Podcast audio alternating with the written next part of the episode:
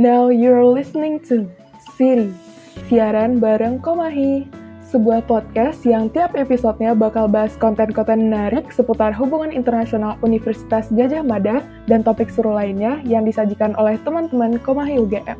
Yuk kita mulai aja, stay tune ya! Halo Sobat Hihi, selamat datang di season baru Siri yang bakal ditemani oleh dua host baru, yaitu aku, Safa, dari HI20, dan aku, Soraya, dari HI 2020 juga. Di episode pertama ini, kita akan ngobrol santai tentang course mahasiswa hubungan internasional UGM periode 2021, langsung dengan ketuanya, Kak Mario.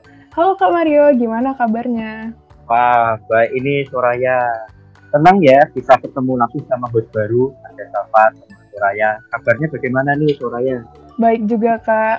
Kalau Safa gimana nih Saf? Baik-baik, kita mau ngobrol dikit nih Kak tentang Komahi kan ya. Berhubung Kak Mario adalah ketua baru Komahi, kita pengen tahu nih Kak, kalau menurut Kak Mario sendiri, apa sih arti Komahi itu bagi mahasiswa HIUGM dan mungkin fungsinya apa aja gitu sebagai organisasi?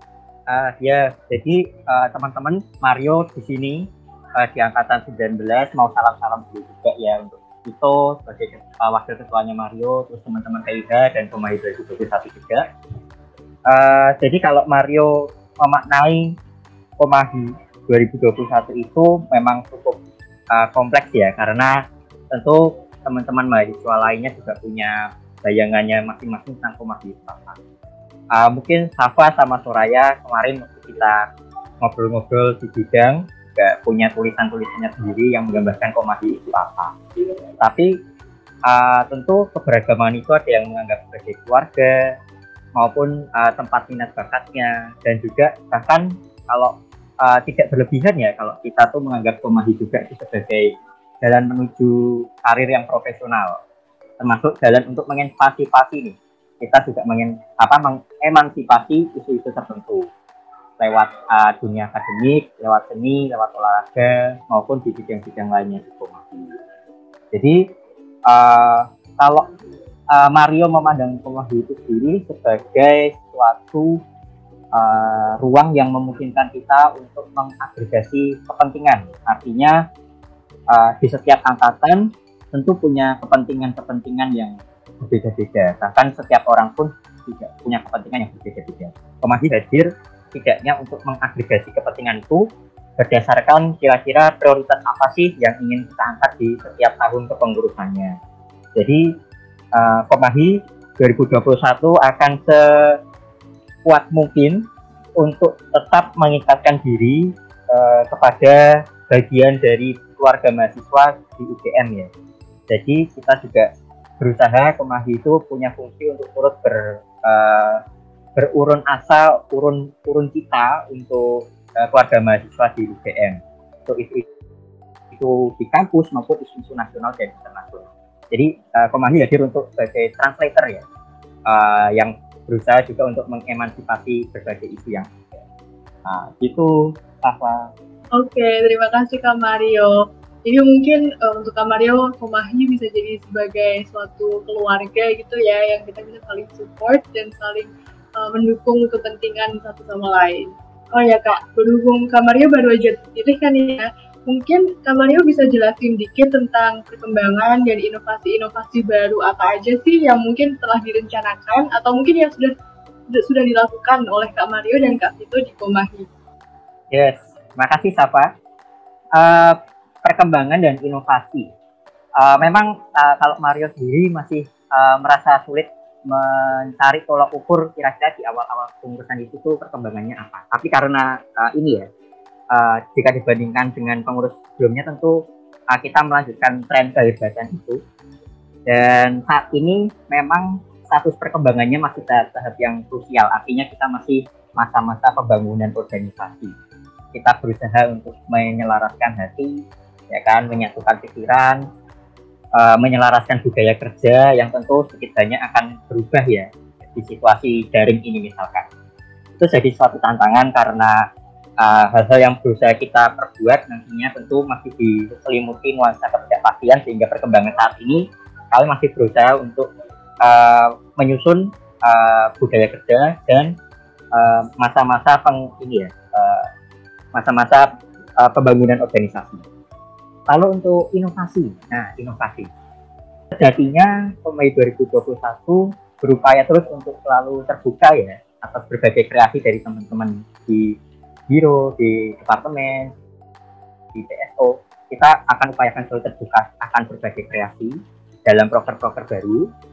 Misalkan uh, dari lingkup uh, ini ya, dari lingkup uh, struktur kita coba kreasikan dengan kehadiran kawan kita yang baru yaitu Biro Kesekretariatan agar uh, kerja-kerja administratif bisa terpusat dan uh, teman-teman di departemen bisa fokus terhadap tupoksi dasarnya sehingga kita akan bergerak makin cepat uh, berdasarkan tupoksi yang paling pokok itu.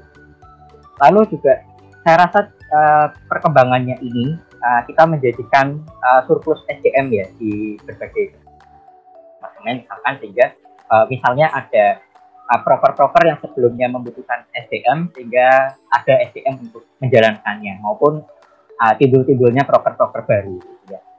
Kalau di uh, income ada mungkin press release lah lalu ada yang lain-lain di teman-teman departemen dan BSO tentunya uh, kita upayakan untuk selalu kerja dan tentunya kedekatan kita adalah pendekatan yang ke dalam kita melihat merefleksikan diri kita tuh perlu apa gitu, di uh, berdasarkan kehendak teman-teman mahasiswa sehingga ke depannya berbagai itu terkait kolektivitas dana di dana kolektif Komahi maupun kesehatan mental juga kita pupuk pelan-pelan ya.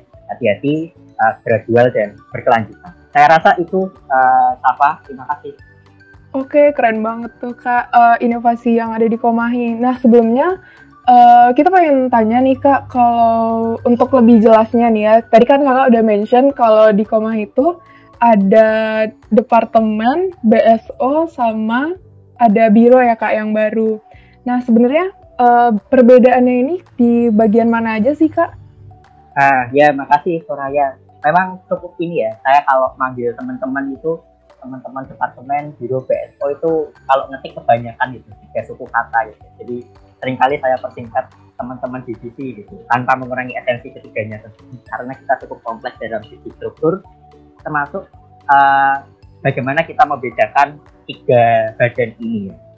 Uh, kalau misalkan uh, Mario merujuk kepada ADRT kita tentu perbedaan yang paling mencolok adalah dari departemen dan PSO uh, jika uh, PSO mereka memiliki keleluasaan yang lebih untuk bisa uh, menjalankan uh, internal mereka uh, itu ya uh, untuk mengkreasikan program kerja termasuk di situ. Jadi ketika misalkan uh, hal yang paling teknis uh, Mario uh, izin contohkan, uh, ketika pembentukan biro kesekretariatan misalnya di sini kami belum melibatkan BSO termasuk dalam pilot projectnya karena mereka masih ada status keistimewaan itu, otonomi itu, time otonomi itu sehingga uh, strukturnya harus lebih dikonsiderasikan nanti kepada teman-teman di kepala PSO-nya. Berbeda lain uh, lain halnya dengan departemen yang mereka memang uh, punya kesatuan yang lebih terintegrasi ya, terpusat dengan uh, ketua dan wakil gitu sehingga uh, komunikasi tentang program kerja dan lain-lainnya memang uh, perlu dikomunikasikan lebih kepada ketua wakil dibandingkan dengan teman-teman PSO sehingga ini jadi salah satu bagian yang tak terpisahkan dari sales project di biro kesekretariatan itu yang paling teknis untuk Mario. Contohkan lalu untuk teman-teman di biro. Uh, biro pada dasarnya adalah bakal dari departemen. Uh, begitu bunyi dari ADART kita dan uh, sama saja sebetulnya uh, perannya uh, dengan teman-teman di departemen hanya memang karena ini tahun uh, pertama sehingga statusnya masih biru uh, sekilas itu suaranya Oke, menarik banget tuh Kak. Yang pasti Komai akan selalu berkembang menjadi lebih baik lagi ya Kak. Uh, nah, menurut Kak Mario sendiri, apa sih tantangan mengelola Komahi di kondisi pandemi seperti sekarang dan gimana uh, cara dari Kak Mario untuk mastiin uh, supaya kegiatan-kegiatan Komai ini bisa tetap berjalan efektif meskipun uh, dijalankan secara online. Oke, Soraya. Ini hal yang memang menantang betul tadi uh, yang Soraya katakan. Uh, jadi kalau misalkan kita targetnya adalah efektivitas, maka itu jadi hasil akhir ya yang coba uh, yang coba diukur gitu. Tapi uh, kami coba mulai dari paling awal dulu yaitu uh, komunikasi. Di situasi daring ini tentu bertemu fisik jadi salah satu hal yang uh, mewah ya kalau Mario katakan untuk situasi saat ini gitu. Jadi uh, bisa berkumpul dengan uh, Mario contohkan ke hal yang paling teknis misalkan bisa berkumpul, uh, berkumpul dengan keluarga kecil kita di rumah gitu tanpa terpisah jarak itu jadi salah satu hal yang uh, ini ya mempererat komunikasi sehingga tidak uh, seminimal mungkin bisa timbul miskomunikasi dan lain-lain. Uh, analogi itu coba Mario kita terapkan untuk bisa membangun komadi di situasi daring ini sehingga uh, jurus paling uh, taktis ya jurus paling taktisnya adalah kita mempersempit ruang komunikasi yang ada dengan misalkan pembentukan bidang dan juga pembentukan grup forum komunikasi ketua angkatan. Uh, tujuannya misalkan dengan pembentukan bidang uh, dengan klasterisasi berdasarkan opsinya bidang urusan umum yang di uh, yang ini ya uh, yang diisi oleh teman-teman dari sekretariatan dan PDKP terus uh, pengembangan manusia yang ada uh, departemen Inka, DAS dan itu uh, DEVOR lalu uh, pengembangan relasi ada teman-teman PSDM dan Info. Nah, adanya bidang bidang-bidang itu bukan bermaksud untuk uh, mendikotomikan satu sama lainnya, tetapi untuk mempersempit ruang komunikasi sehingga uh, ini ya komunikasi kita makin intens dan menghindari miskomunikasi.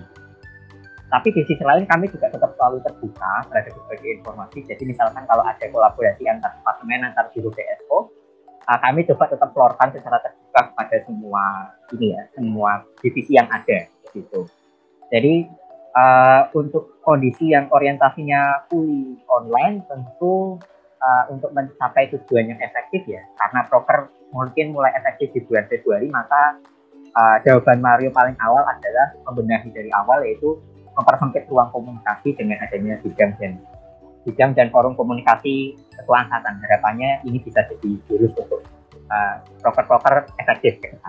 Begitu Soraya. Oke, terima kasih Kak Mario. Jadi semoga semakin ke depannya semakin lancar ya komunikasi kita walaupun masih uh, masih tetap online. Nah, oh iya Kak, kan Komahi juga punya beberapa acara tahunan. Nah, dengan pandemi ini apakah tetap akan diselenggarakan atau atau mungkin ada yang berubah gitu? Kalau masih diselenggarakan bisa spill nggak Kak ada acara apa nih yang akan dilaksanakan tahun ini? Ah, iya iya iya. Kalau Safa sendiri inginnya dilanjutkan apa enggak? Lanjut dong kak. Ah, mantap. Ah, oke oke. Soraya juga pengen lanjut ya? Iya dong kak. Nah, itu jadi uh, karena Safa, Soraya dan teman-teman lainnya semangat untuk lanjut, maka kita lanjutkan di tahun ini. Ya.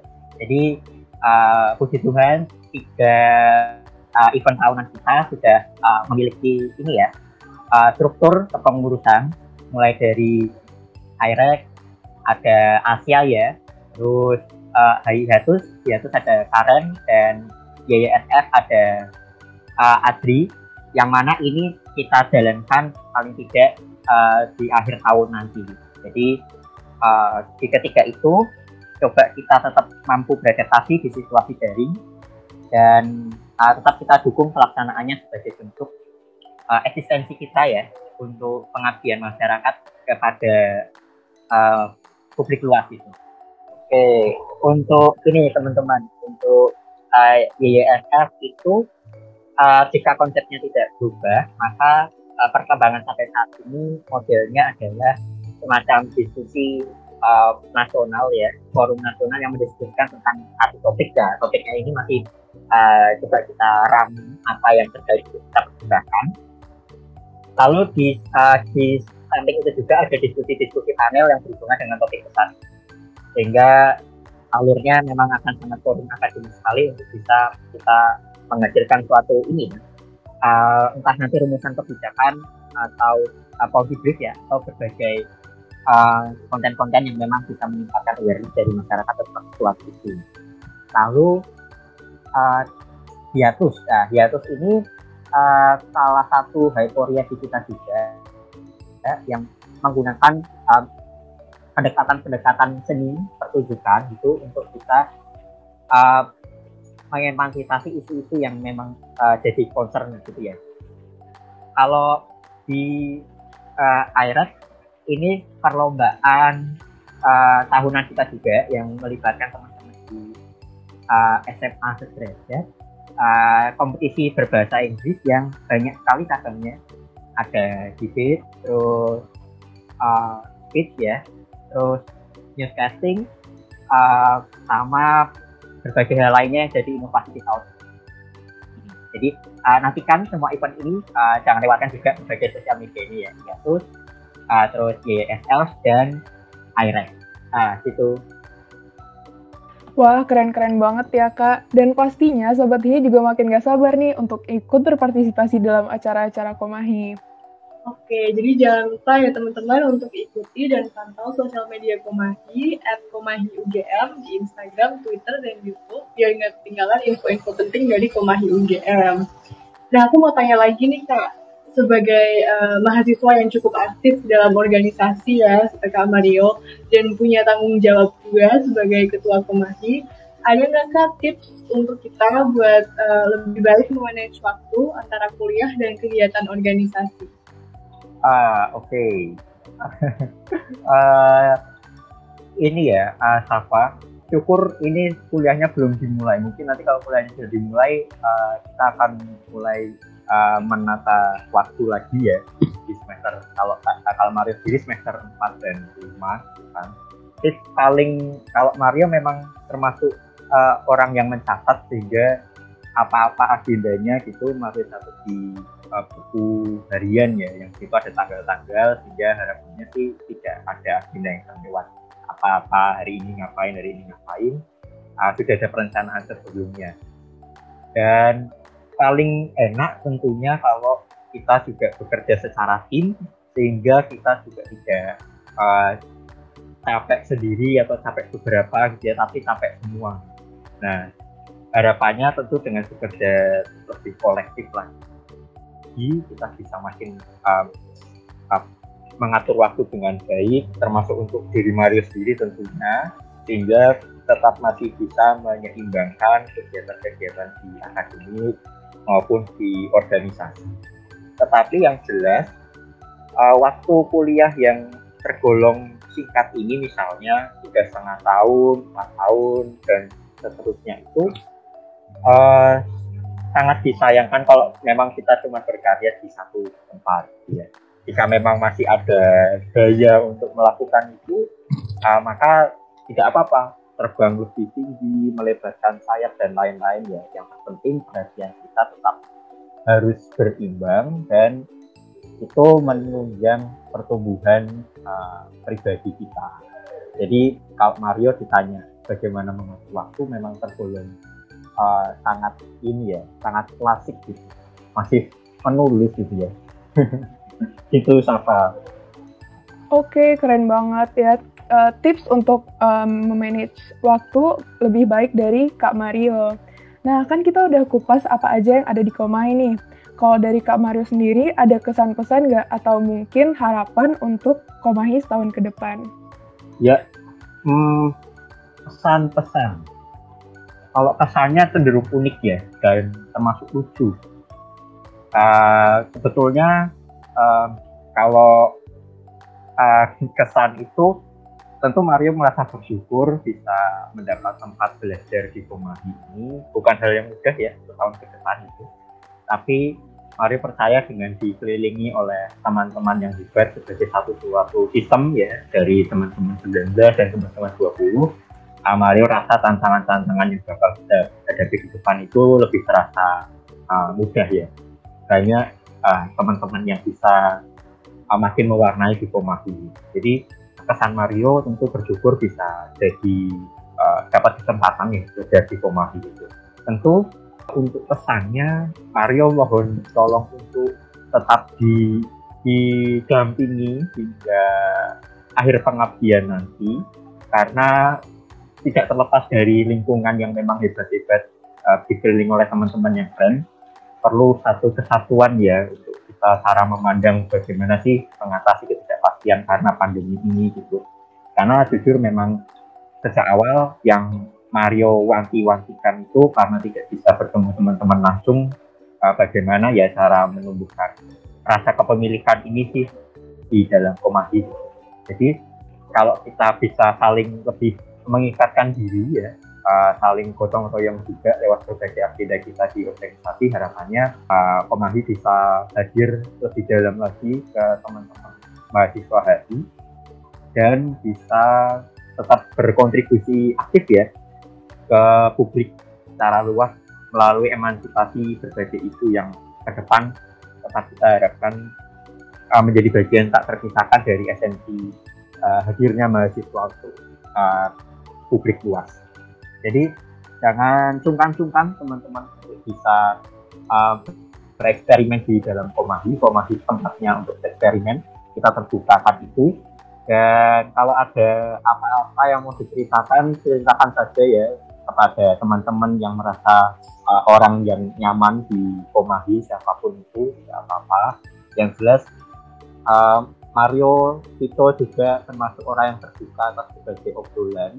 Uh, silahkan menghubungi saja juga tidak apa-apa. Semoga kita bisa mengarungi uh, Bahtera Komahi setahun ke depan di tengah badai COVID yang masih cenderung panjang dan tidak pasti. Nah, sekian. Terima kasih, Soraya. Oke, terima kasih Kak Mario. Semoga bisa sukses selalu ya kumahinya. Semoga harapan-harapannya juga bisa diwujudkan tahun ini. Nah, teman-teman, gak kerasa nih di episode ini kita udah dapet informasi banyak banget seputar Komahi bareng Kak Mario. Makasih Yeay. banget buat Kak Mario yang udah meluangkan waktunya hari ini untuk ngobrol bareng kita. Dan terima kasih juga untuk Sobat Tihi semua yang telah mendengarkan episode ini. Oke, jangan lupa untuk follow podcast ini ya teman-teman dan nantikan episode-episode lain yang gak kalah keren. See you next, See you next time. time.